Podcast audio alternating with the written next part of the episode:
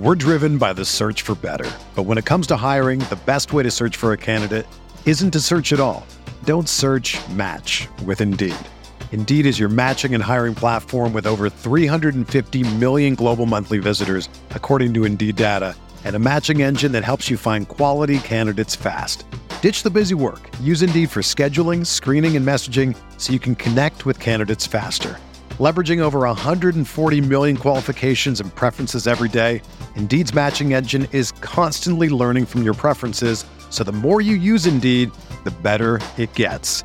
Join more than 3.5 million businesses worldwide that use Indeed to hire great talent fast. And listeners of this show will get a $75 sponsored job credit to get your jobs more visibility at Indeed.com slash BlueWire. Just go to Indeed.com slash BlueWire right now and support our show by saying that you heard about Indeed on this podcast. That's Indeed.com slash BlueWire. Terms and conditions apply. Need to hire? You need Indeed.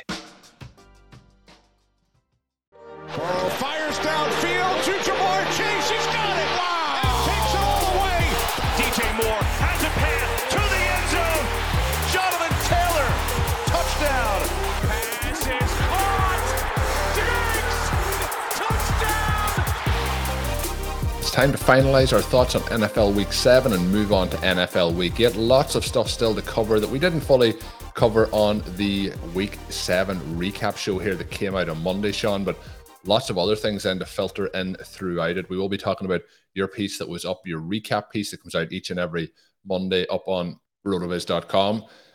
We'll be picking out some of the key areas that in the first game we discuss about today. It is the Cleveland Browns, the Baltimore Ravens. Sean, you mentioned in this that the the Baltimore Ravens decided to unlock the Kyle Pitts game plan in this one, where we see that Mark Andrews has a very, very quiet day. Nothing really happening there. Does more as a rusher than he does as a receiver. That goes to show you how things played out there.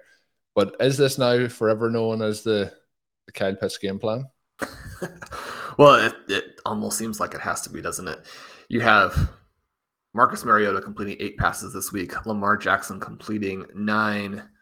The Baltimore Ravens looked at what's happened to them earlier in the season and said, you know, the way that we can stop blowing these big leads late in games is to simply not have big leads. We can let a team like the Cleveland Browns, it's very overmatched from a talent and quarterback perspective compared to us. We can just let them stay in the game here. Obviously, a lot of running plays. Eh, This is probably a one off. And How many is a lot, Sean? Um, at what point do you say a lot is is it under over 43 and when you get to 44 running plays it becomes a lot? Or, or where do we get into the range of a lot of running plays when you have 16 pass attempts? Well, it's only the 68 rushing attempts here combined in this game sean. And uh, you know when when you're almost doubling the cleveland browns so you have the baltimore ravens with 44 rush attempts and, and, and they do get 160 yards so we'll say that to them but we, we do have the cleveland browns who are usually very run heavy just 24 for them 113 yards and two touchdowns so I think the effective side of that is probably the Cleveland Browns, but Baltimore do eke out the win here in a in a, a very heavy heavy run dosage. it was crazy, right? And the two kind of main guys for Baltimore were pretty ineffective. Now, Gus Edwards comes back. He has the 66 rushing yards, he has the two touchdowns. Other than that, he looked bad. And one of those touchdowns is a fourth and inches, obviously at the goal line, where Rashod Bateman is tackled on the previous play. If you've been excitement about Bateman's return, and then he goes four for 42, that's going to also cause some disappointment along with the Mark Andrews line. He looked good in this game. He gets deep down the field for an early catch. He makes that play down by the goal, doesn't quite get in. He does catch four of his five.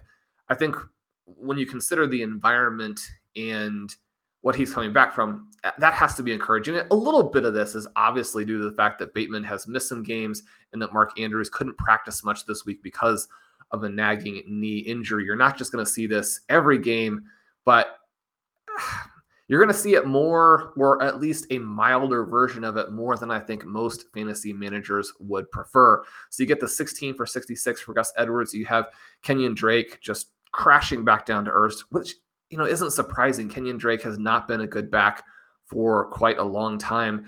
The kind of breakout game in week six one of those games where uh, if you don't have running back depth, you've got to chase it in waivers. There's just no other way around that. But the expectation is that that's obviously going to be his best game of the season. The interesting thing here was that the back who looked the best was Justice Hill. We say that being somewhat biased in his direction. He was the guy who demonstrated vision. He was the guy who demonstrated burst. Unfortunately, as the Ravens are about to run out the clock, he also fumbles. And again, when you feel kind of snake bitten as a team and you've blown these games late, and then you have a three back rotation and one of them makes the play to potentially blow the game, uh, we'll just have to see how that manifests going forward. Is he going to get benched? What's the situation there? Outside of J.K. Dobbins, who obviously now on IR has the cleanup knee operation. I mean, Hill is the guy who gives them a little bit, but if they don't feel like they can count on him. It just it makes for a pretty gross situation here. Now, you talk about the 44 rush attempts. 10 of those are Lamar Jackson. Some of those are design plays that work very, very well. The part that you do get from the Ravens in this game is an ability to pick up these short yardage situations either on third down or when they're stopped, which they were, then on fourth down. I mean, Lamar Jackson just gives you that ultimate weapon to where it's going to be very difficult to stop the team completely when they go about it like this. It's just going to keep a lesser opponent in the game. That you look to the other side of the field, and at least the Browns, it makes sense when they run the ball. They probably, in some ways, regret not getting Nick Chubb even more involved. He looked fantastic as he does every week. There's a massive separation now between Chubb and Kareem Hunt, who carried five times for four yards. Now, if you're a Chubb manager, it's pretty frustrating that he did vulture the touchdown late in the game. But this is a Cleveland Browns offense that not particularly explosive. The Ravens were through the line, constantly hitting these guys in the backfield. They get five sacks on Jacoby Brissett, which really undermines what otherwise would be a good line. He averages almost 10 yards per attempt, but I mean, they did not look good in the passing game. All of those stacks, stop drives, get the ball back to the Ravens that they can then sit on it. You have only four targets to Amari Cooper in this one. He does show more big play ability than has been his want of late. He goes for 74 yards on those three catches. But especially when David Njoku goes out late in this game, he caught all seven of his targets. Again, he's been one of the, I don't know, league winning, but definitely verging on league winning tight ends when you consider how barren the position has been after those top couple of guys. When they lose him, the passing offense really looks bleak. They're still looking for David Bell to emerge. He does catch a very important ball late, but just continues his diet of one, two, or zero target games. The Browns need an injection of life at quarterback. Brissett not really giving them a chance to win games. And at the same time, he's playing a lot better than a handful of other quarterbacks. Colin, we're getting a big run of quarterback changes heading into week eight. Yeah, we're getting a lot of quarterback changes. We'll talk about that in a second. You mentioned, though, Njoku he obviously is now week to week with his injury. That's unfortunate. In terms of what we would probably describe him as, I think breakout tight end is fair. He is somebody who has always had the elite athleticism and the potential, but it hasn't ever really come together in a, a, stretch with this season in terms of the targets and the receptions and what he has been doing. He's only got in the end zone once, but he has looked very, very consistent. So it's unfortunate that they're going to lose him for that injury. The other part that's a little bit tricky for the Baltimore Ravens moving forward is I, I wonder which is the true Baltimore Ravens team. You mentioned about you know not having big leads, so you're not giving away big leads, but they have scored 23 here, 20 last week, seven, uh, 19, sorry. Before that, then 20. Before that, it was 37 and 38 points in those two games. So it is a situation where we've seen them start the season very explosive and putting up those points. And we've seen that a little bit quieter over the last few weeks. So we'll see what happens now moving in. Also, Mark Andrews definitely was limited in this game is banged up and, and he did not practice on Monday There's So something to keep an eye out, but he did miss a good bit of the, the practice participation last week. So hopefully he is able to to get that knee back on track as we move forward here. Sean, you mentioned the quarterback changes. That probably brings us to Monday night football. We'll be bouncing around these games as we go through it, but we do have the Chicago Bears, and we've seen this a couple of times, Sean, this season, where we have teams who are big underdogs. It also happened in the Panthers game this week the Bears weren't as big as underdogs to the Panthers, but they do head to New England, and New England have been very consistent. They've been playing good defense, and they've been playing pretty well on offense, enough to get it done. We've seen what happened a couple of weeks ago when the Detroit Lions went to New England, but in this game, the Chicago Bears went 33 to 14 and looked pretty comfortable doing it. Kind of second half, they they shut the Patriots out and looked pretty good. The interesting note in this one is Bailey Zappe does come in. He goes 14 to 22, but he starts off really hot, leads the Patriots to two touchdown drives. One that he tosses the ball, uh, a really good catch there by Meyers, who kind of falls before the line but makes a heads up play to, to bounce over. And that that was a good adjustment on, on his behalf there. But he does then throw the two interceptions, which I don't know. The the air came out of that balloon, Sean, pretty quick. I don't know if we'll see Mac Jones back this week, but he came back from his injury, starts the game, gets pulled after after six passes and, and one interception. Justin Fields, I thought, looked pretty good. A lot more scrambling this. Does have a, a rushing touchdown as well. Rushes for 82 yards and 14 attempts. They really and truly ran all over. I joked a moment ago about the running attempts of the Baltimore Ravens, but they do 45 rush attempts, but they do go for 243 yards combined, two touchdowns, 62 yards for David Montgomery and a touchdown. We get 62 yards for Khalil Herbert as well. Khalil Herbert also has one reception for 25 yards, which was a catch and run for a touchdown. We see Darnell Mooney get six targets, just the three receptions, but 53 yards going his way. They are starting to, I don't know if it's enough to get excited about, but the Bears are starting to show some life on offense after those opening three weeks. It looked like you know every, everything was was just done and never going to be fixed. The big bright spot here I guess, for New England is Rhamondre Stevenson, who has eight receptions on eight targets, 59 yards from that. He also has 11 rush attempts, 39 yards, and one touchdown. So the quarterback changes with New England. We have quarterback change in Washington. We'll see what happens when Carson Wentz comes back. PJ Walker starting for the, the Panthers. We have a situation where Matt Ryan, who Shawn, you have very much been right on Matt Ryan. We will say that. Uh, last season, it was Matt Ryan versus Ryan Fitzpatrick. I was on the Matt Ryan side, but you have been very much on board over the last eight months anyway that Matt Ryan's arm is toast, and, and the Colts seem to have finally come to that conclusion, and they have changed the quarterback. So lots of quarterback changes around the NFL at the moment. But what's in the future here for the Patriots quarterbacks, and then what did you feel about Justin Fields in, in this Monday night performance? Yeah, the Patriots quarterback situation is tricky, I think, and not just for fantasy managers. Have Bailey Zappe on a number of teams. It's fun to have him have Mac Jones on a number of teams. I'm still a pretty big believer there. He was probably the most impressive of the rookie quarterbacks last year. Now, that's in part because none of them were stars in the making by any stretch, at least the guys who got to play more like Trevor Lawrence and Justin Fields. They struggled. Mac Jones was relatively successful. But with all the changes going into this season, then he gets saddled with the early starts. Bailey Zappe comes in, plays against some soft opponents, looks good.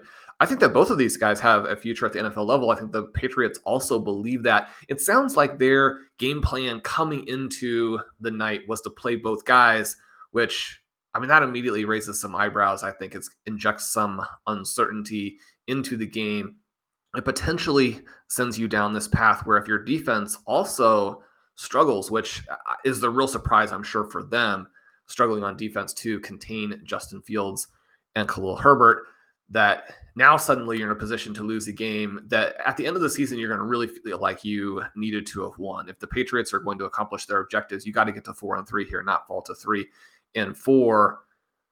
It also sounds like they plan to put Mac Jones back in the game in the second half, continue to kind of rotate a little bit. But then once the score and the situation got to that point, they didn't want to risk him with the injury. Again, we don't know really if that's the case. We don't know if they were encouraged by how Zappe looked at the beginning and felt like, even though he then subsequently made some mistakes, that he gave them the best chance to be explosive and come back in this game it's also interesting just how quickly things can change from a fantasy perspective. I'm not tending to uh, have my email open and be kind of sifting through that as the game is on. But I did get a very good dynasty trade offer for Zappe it, during the game. And by the time the game had ended, it was already withdrawn. So that gives you a sense of the, just the changing fortunes. Yeah, at the quarterback position here. You look on the other side of the ball, and Justin Fields was fantastic. He does get sacked four more times, but carries 14 times for 82 yards and a touchdown. Just looks unbelievably fast. And we haven't, uh, we just don't see this outside of a guy like I think Michael Vick is who Ben likes to compare him to. There are similarities to Lamar Jackson. I think you could argue that Justin Fields looks even faster, probably doesn't have the same intuitiveness. They don't run exactly the same way, but both long limbed fellows who, when they get out there on the edge, can break it for a long, long, long run. His carries, unlike what we saw from Lamar Jackson, a little bit more of the scramble dynamic for the most part. Now, of those 14 carries, there's a mix between design runs and scramble for the big play. But his ability to make decisions a little bit faster, again, those sacks underline that he's still having a little bit of trouble with decision making, and just that when you play a good defense like this, the Bears can't necessarily protect him and hold up for a whole game. But he looked good. Both running backs continue to look good. Herbert, you know, more explosive. Montgomery does get the touchdown. Both of those guys can get pretty involved in the receiving game, even though only two targets to Herbert in this one. Mooney again looked good, and we'd like to see more from Cole Kmet. We got a reception from former Patriot N'Keal Harry. Like to celebrate it anytime N'Keal Harry gets an NFL catch. This was a I fun thought, game. I thought of you once game. I seen that. Once I seen that reception, I'm like, I'm sure Sean has a smile at this moment in time. Yeah, there we go. There we go. Tyquan Thornton falls back down to earth. A little bit disappointing there. Five targets, only the one reception. You mentioned the Jakobi Meyers touchdown. He came into the game with some fantastic peripherals, only gets the two targets in this one. But again, illustrated why I think he's one of the best stories from 2022 as he continues to build on his breakout. The catch, first in and of itself, spectacular. And then the presence of mind to leap forward. It was cool that he actually did get his knees up off the ground. Sometimes you see that play from the receivers and they're barely tagged too early, or the officials miss the play, and then there's all this question of, you know, do we challenge the situation we seem to run into with the Bengals every week? But a fantastic touchdown there. In its own way, I think this game had some encouraging elements for both teams. I think the Patriots and the Bears actually both going to be above average squads in the second half of the season. You just hope that Justin Fields and the Bears can build on this one. We're driven by the search for better. But when it comes to hiring, the best way to search for a candidate isn't to search at all. Don't search match with Indeed. Indeed is your matching and hiring platform with over 350 million global monthly visitors, according to Indeed data, and a matching engine that helps you find quality candidates fast. Ditch the busy work. Use Indeed for scheduling, screening, and messaging so you can connect with candidates faster. Leveraging over 140 million qualifications and preferences every day, Indeed's matching engine is constantly learning from your preferences, so the more you use Indeed, the better it gets. Join more than 3.5 million businesses worldwide that use Indeed to hire great talent fast. And listeners of this show will get a $75 sponsored job credit to get your jobs more visibility at Indeed.com slash BlueWire. Just go to Indeed.com slash BlueWire right now and support our show by saying that you heard about Indeed on this podcast. That's Indeed.com slash BlueWire. Terms and conditions apply. Need to hire? You need Indeed. When you need mealtime inspiration, it's worth shopping Kroger, where you'll find over 30,000 mouthwatering choices that excite your inner foodie. And no matter what tasty choice you make, you'll enjoy our everyday low prices, plus extra ways to save, like digital coupons worth over $600 each week. You can also save up to $1 off per gallon at the pump with fuel points. More savings and more inspiring flavors make shopping Kroger worth it every time. Kroger, fresh for everyone. Fuel restrictions apply. And Sean, it's going to be rapid fire time here. We're going to go through some games. I'm just going to get your thoughts on some of the star performances or maybe some of the areas that we're concerned about based on how games worked out this past weekend. We touched on Josh Jacobs last week. He continues to be phenomenal. I didn't see this coming, and I think that's the tagline I've used each and every time. He goes 20 for 143 and three touchdowns in a game where they win 38 to 20 against the Houston Texans. He for me, he's one of the biggest surprises off this season so far. What's your thoughts on on Josh Jacobs at this particular point? We also have a bounce back from Davante Adams, eight for ninety five. But the big the big question I have for you is Josh Jacobs, and I don't know. You can't acquire him, I don't think, because he's doing too good. But I didn't see this coming. Well, I mean, Josh Jacobs is a good player. He finished last season extremely well. The question with him was always going to be what's his status with the new staff? They definitely had wanted to get some of these other guys that they brought in and they drafted some time and it seemed like they wanted to make that transition. It's nice to see that unlike in some of these other situations that the coaching staff was willing to watch him and say, look, maybe we got our original evaluation wrong and now we want to give a guy a chance who's a very good player. There's no reason to force this move to somebody else. Now, he also benefits in this game from playing the Houston Texans, who are an absolute train wreck. And so you do need to slaughter that particular defense. You look at Jacobs, and he has the third worst schedule in the fantasy playoffs. So I think he's a pretty good player to sell. The problem is that even with how good he's been this year, and he's been one of the absolute best, I think that the disappointment that people are still kind of feeling from his first several years and the name there maybe that name tag just makes it more difficult to get what you probably should. We talk about selling because of schedule. When you sell because of schedule it's still important to get a very very good package. You're not just going to give a guy away because maybe he's got to face some good teams in the fantasy playoffs. If you're going to make that move you want it to be something that really benefits you creates more upside. So as you reach out for those trades if you're if the opposing manager if the person you're working with on that deal isn't willing to give you a package that represents what he's been doing then you kind of have to continue to play him. There are a few more good matchups here. I think it's going to be difficult for him to maintain anywhere close to this type of scoring but i mean this is what you want to see from a guy someone who comes out not worried about some of the things around him not worried about zamir white being there not worried that you know the team declines, your option goes out. He's earning himself. I mean, it's he's a running back, and he's so he's not going to be some massive contract, but he's earning himself a good situation, a lot of money for next year.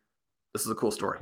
Yeah, really cool story based on where he came from as well. You know, a lot of his background was shared in the pre-draft process and when he was drafted. So really cool story. His luck just I'm just blown away by how how good though he has put it all together through this stretch of the season so far the Colts and the Titans, I mentioned the situation of quarterback, Matt Ryan being replaced there. Tennessee wins 19 to 10, the game that really nothing happened. It felt like watching the game. There wasn't a huge amount to get excited about. We had the pick six or the fumble six for Matt Ryan, and then the, the Titans just kind of crushed it out from there with Derrick Henry having 128 yards rushing from his side. Parris Campbell, probably the big story from the Colts, 10 for 70 and one for him on 12 targets. But the quarterback change, Sean, is the part that I want to touch on here. So we get a different quarterback, and then it's a situation where I don't think it can get much worse than what Matt Ryan was doing so far. He did have a big game in week six, but I think there's a lot of smoke and mirrors around what actually happened in that contest. But Jonathan Taylor, 10 for 58 in this. Any concerns with Jonathan Taylor moving forward based on how this Colts offense has been moving through seven weeks of the season? Yes and no. You had mentioned earlier in the show that I was right on Matt Ryan. The issue here is, you know, whether or not that's going to play out in a way that we capitalized appropriately on in fantasy. Michael Pittman was someone that we encourage people not necessarily to completely fade, but to be aware on price, try and get him in those handful of drafts where he does slide a little bit. He still had a, a fine season overall, but this game right here, illustrates a lot of the concerns. He goes six for 58. That's uh, certainly not the only wide receiver by any stretch who's had some down games. But when you're drafting someone at the 2 3 turn, you do want that to be sort of his worst game of the season. And this is setting up to where he's going to probably have a number of games that are like this. If you're a Parris Campbell fan, and there was a lot of talk about Campbell during the preseason, and we drafted him on some teams kind of in those late rounds this would be a, a great story if you have him on best ball. Then a 10 70 in one game right here is definitely going to help you for this week. The problem is that the Colts have been getting down, and then the coaching staff trusts Matt Ryan to throw the ball 44 times.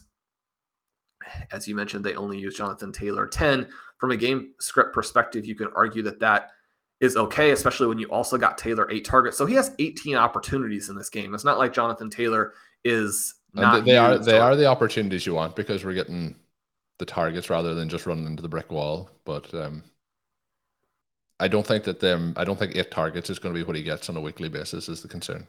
Well, probably not. And so, in all likelihood, the move to the young quarterback gets you a more conservative game plan.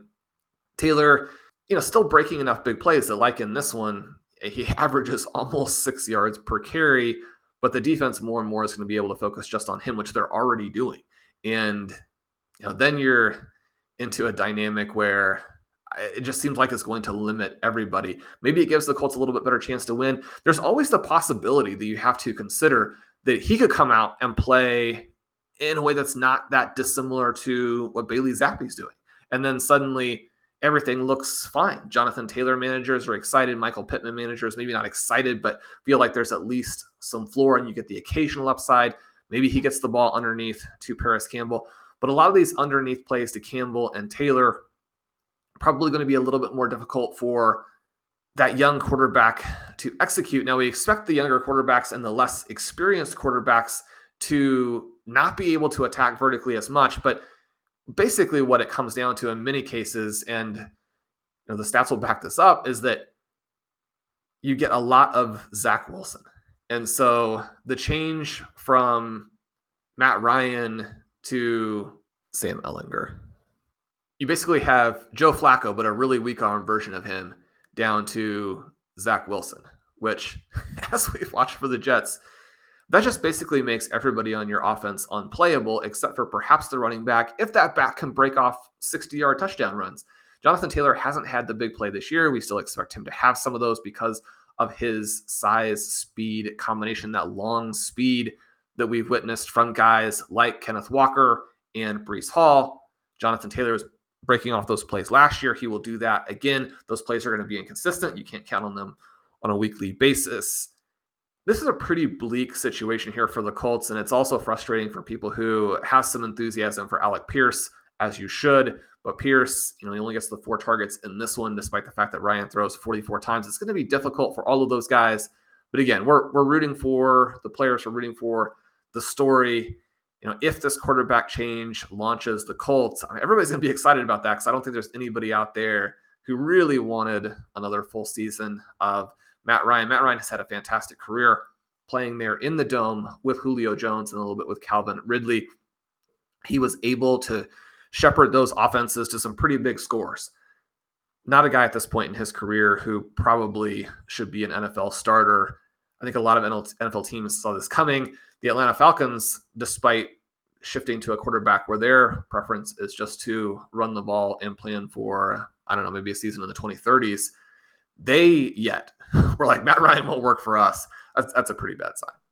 The 2030s, that's the first time I've heard 2030 actually referenced in anything. So that's, uh, I'll start to think more about the future, Sean, as you go a decade in advance to see where Matt Ryan ends up. But the the Colts have really mismanaged. Obviously, they couldn't really plan, I don't think, for Andrew Luck retiring. But since that, it has been a lot of money to a lot of quarterbacks who have moved on very quickly. We had obviously Jacoby Brissett, who we talked about earlier, was there. Then we had Philip Rivers. Then they get Carson Wentz. They move Carson Wentz. They get Matt Ryan. We're seven games into the season. We're moving on from Matt Ryan.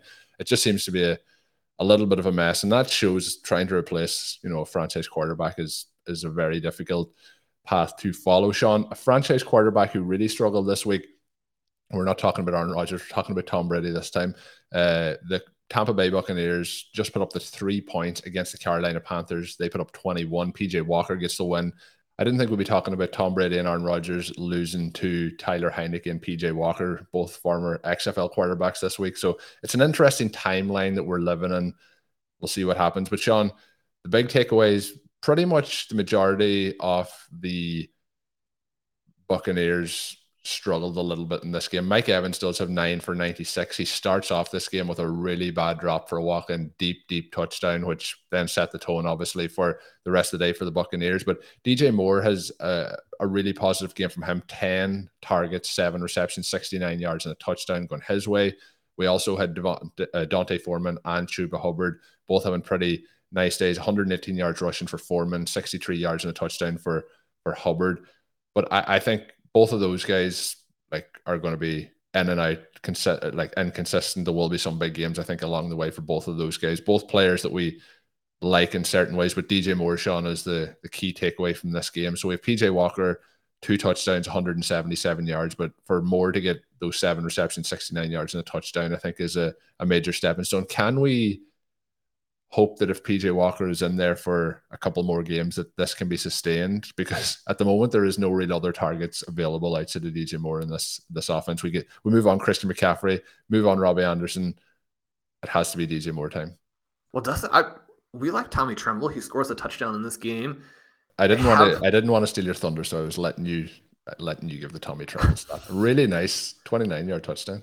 They get an eight yard completion to Laviska Shenault. I mean, let's go. Those 20th round best ball shares of Laviska Shenault are, are looking great with that one for eight.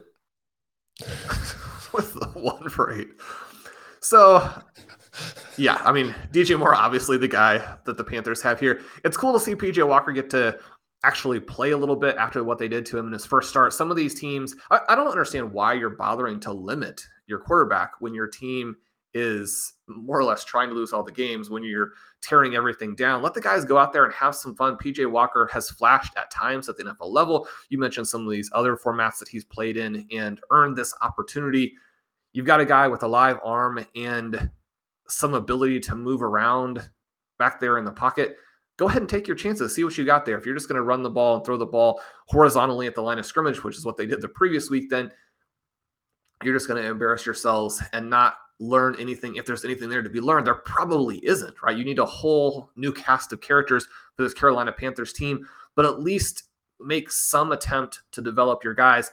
We wrote in the zero rb playbook last week that chuba hubbard D'Onta Foreman two of our favorite sort of i don't know they're really below the radar. People are familiar with these guys and their stories but Foreman came into league with a 98th percentile freak score. He's a guy who has a size speed combination that few backs in the NFL actually have.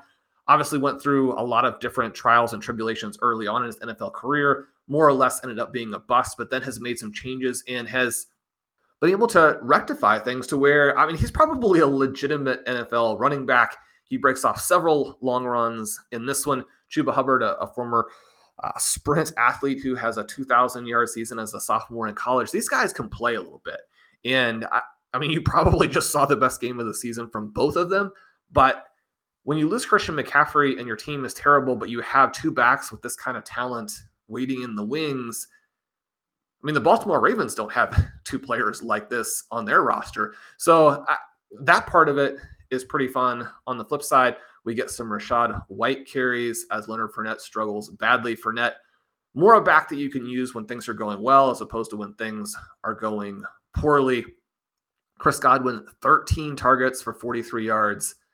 They've got to get him involved a little bit more down the field if they want the overall value of what he brings to the table to come in here. You think about when he was the overall wide receiver two it was not a bunch of wide receiver screens and passes immediately across the line of scrimmage. 28 targets for Evans and Godwin in this one, and they go for only 139 yards. I think if you look at the game script here and you were following along on the bottom line as Sunday morning or non West Coast time zones Sunday afternoon progressed, it was pretty hard to figure out what could possibly be happening in this particular game, you're thinking, well, at the very least, we're going to get a huge target volume from these two players. And you do. They combine for 28 targets, but still fairly limited fantasy points.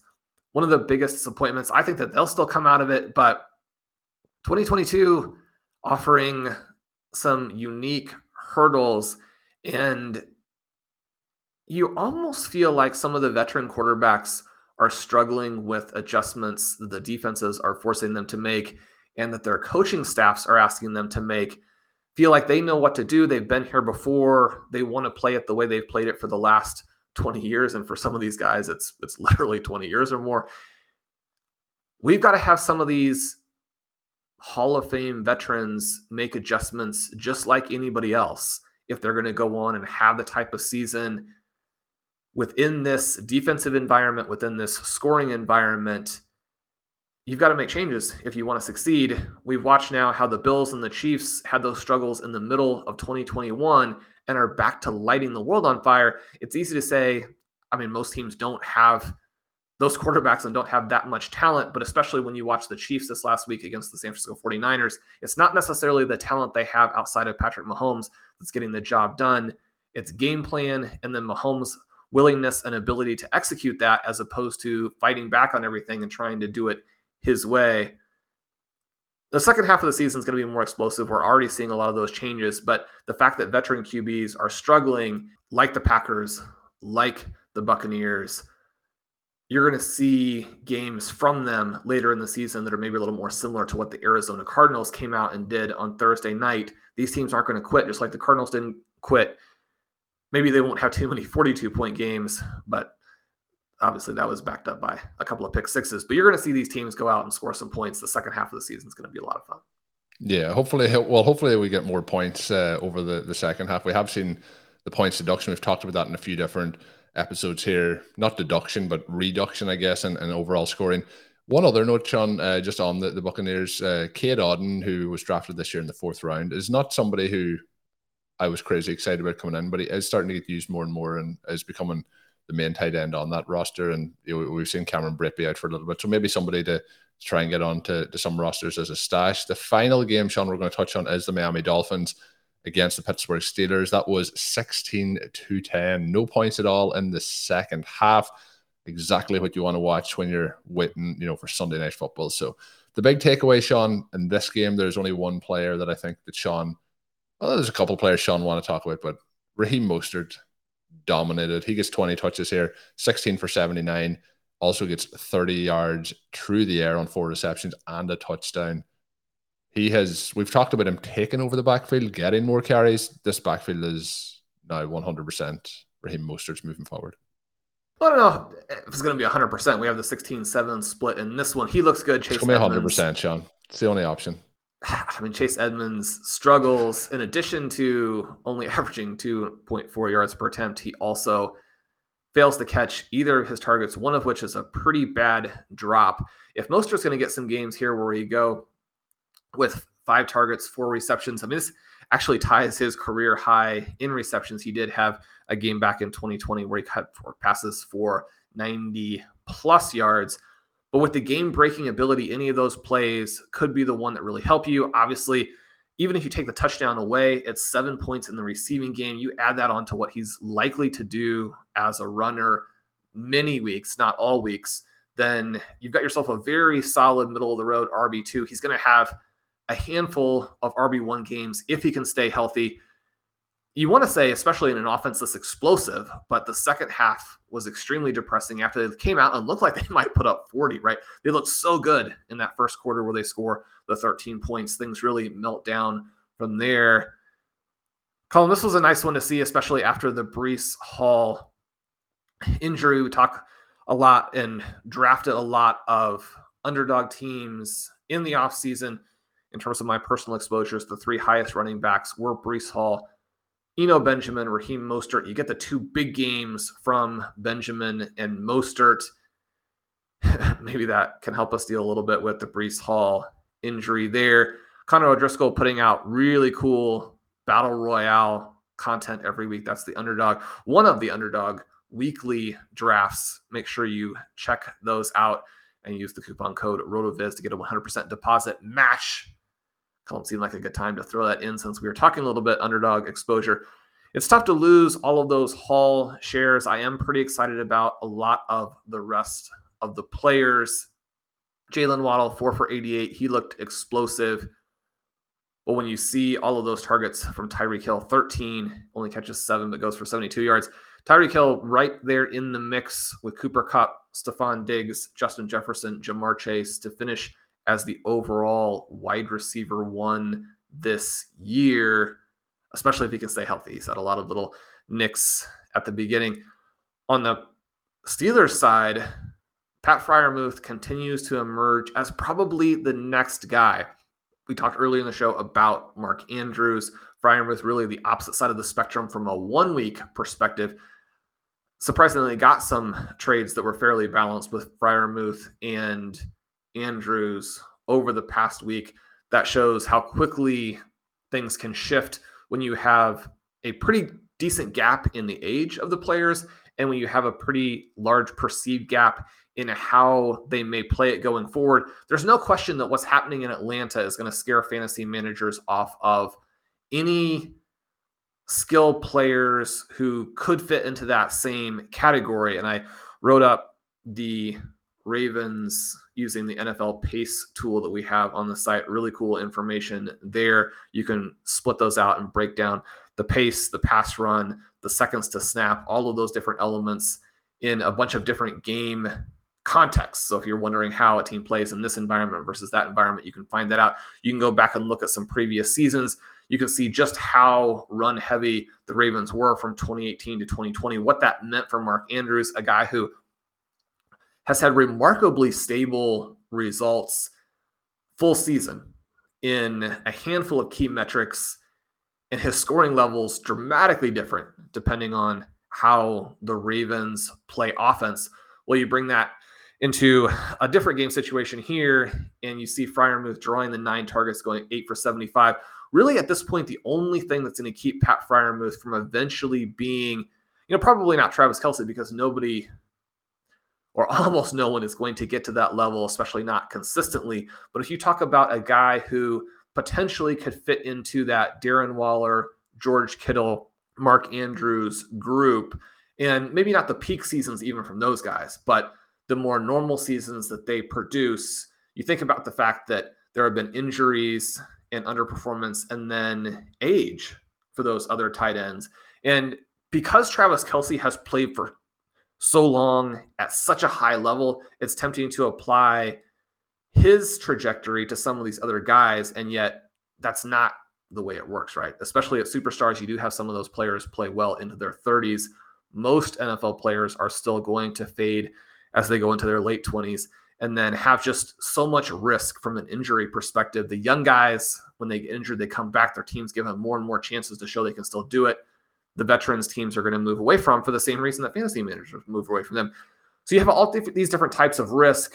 Freiermuth, a player who probably has the best chance of becoming the next guy.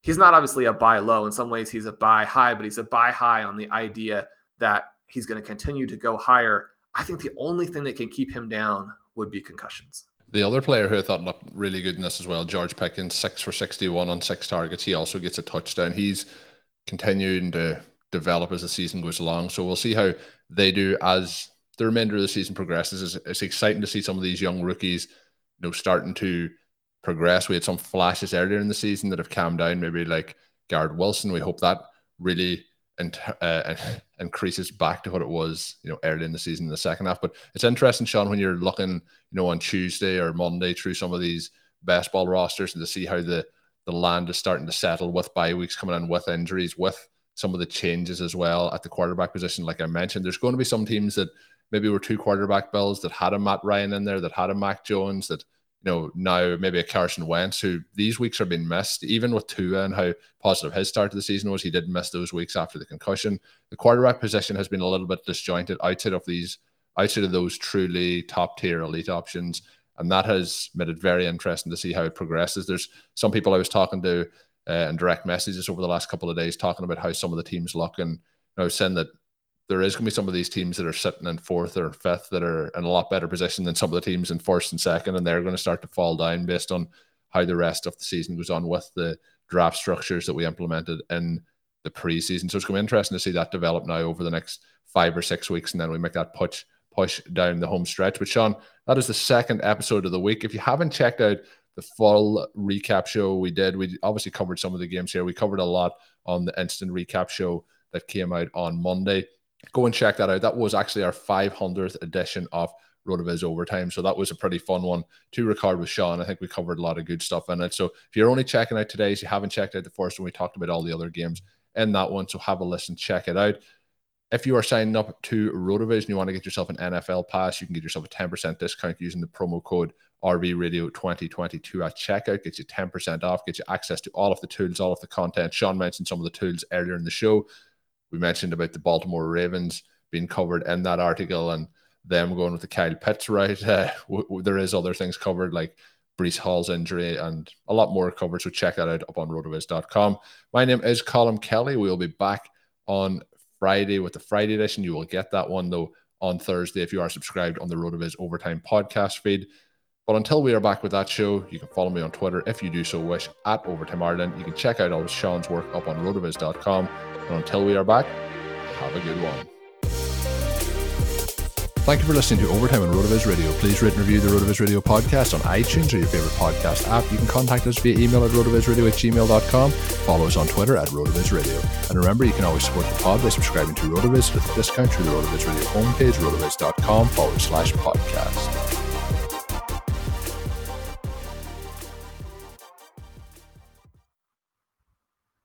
Everyone is talking about magnesium. It's all you hear about. But why? What do we know about magnesium? Well, magnesium is the number one mineral that 75% of Americans are deficient in. If you are a woman over 35, magnesium will help you rediscover balance, energy, and vitality. Magnesium supports more than 300 enzymatic reactions in your body, including those involved in hormonal balance. From functional medicine doctors to mental well being and female hormone experts, we all know that magnesium is the one mineral to improve all aspects of well being and health. But which one? Magnesium Breakthrough from Bioptimizers, the trusted choice recommended by leading experts with seven best absorbed forms of magnesium to ensure your body receives the support it needs for overall well-being. Go to bioptimizers.com slash balance today and use code BALANCE10 for 10% off. Support your journey to wellness at B-I-O-P-T-I-M-I-Z-E-R-S dot com forward slash balance. Magnesium Breakthrough from Bioptimizers, your foundation to optimal health and vitality.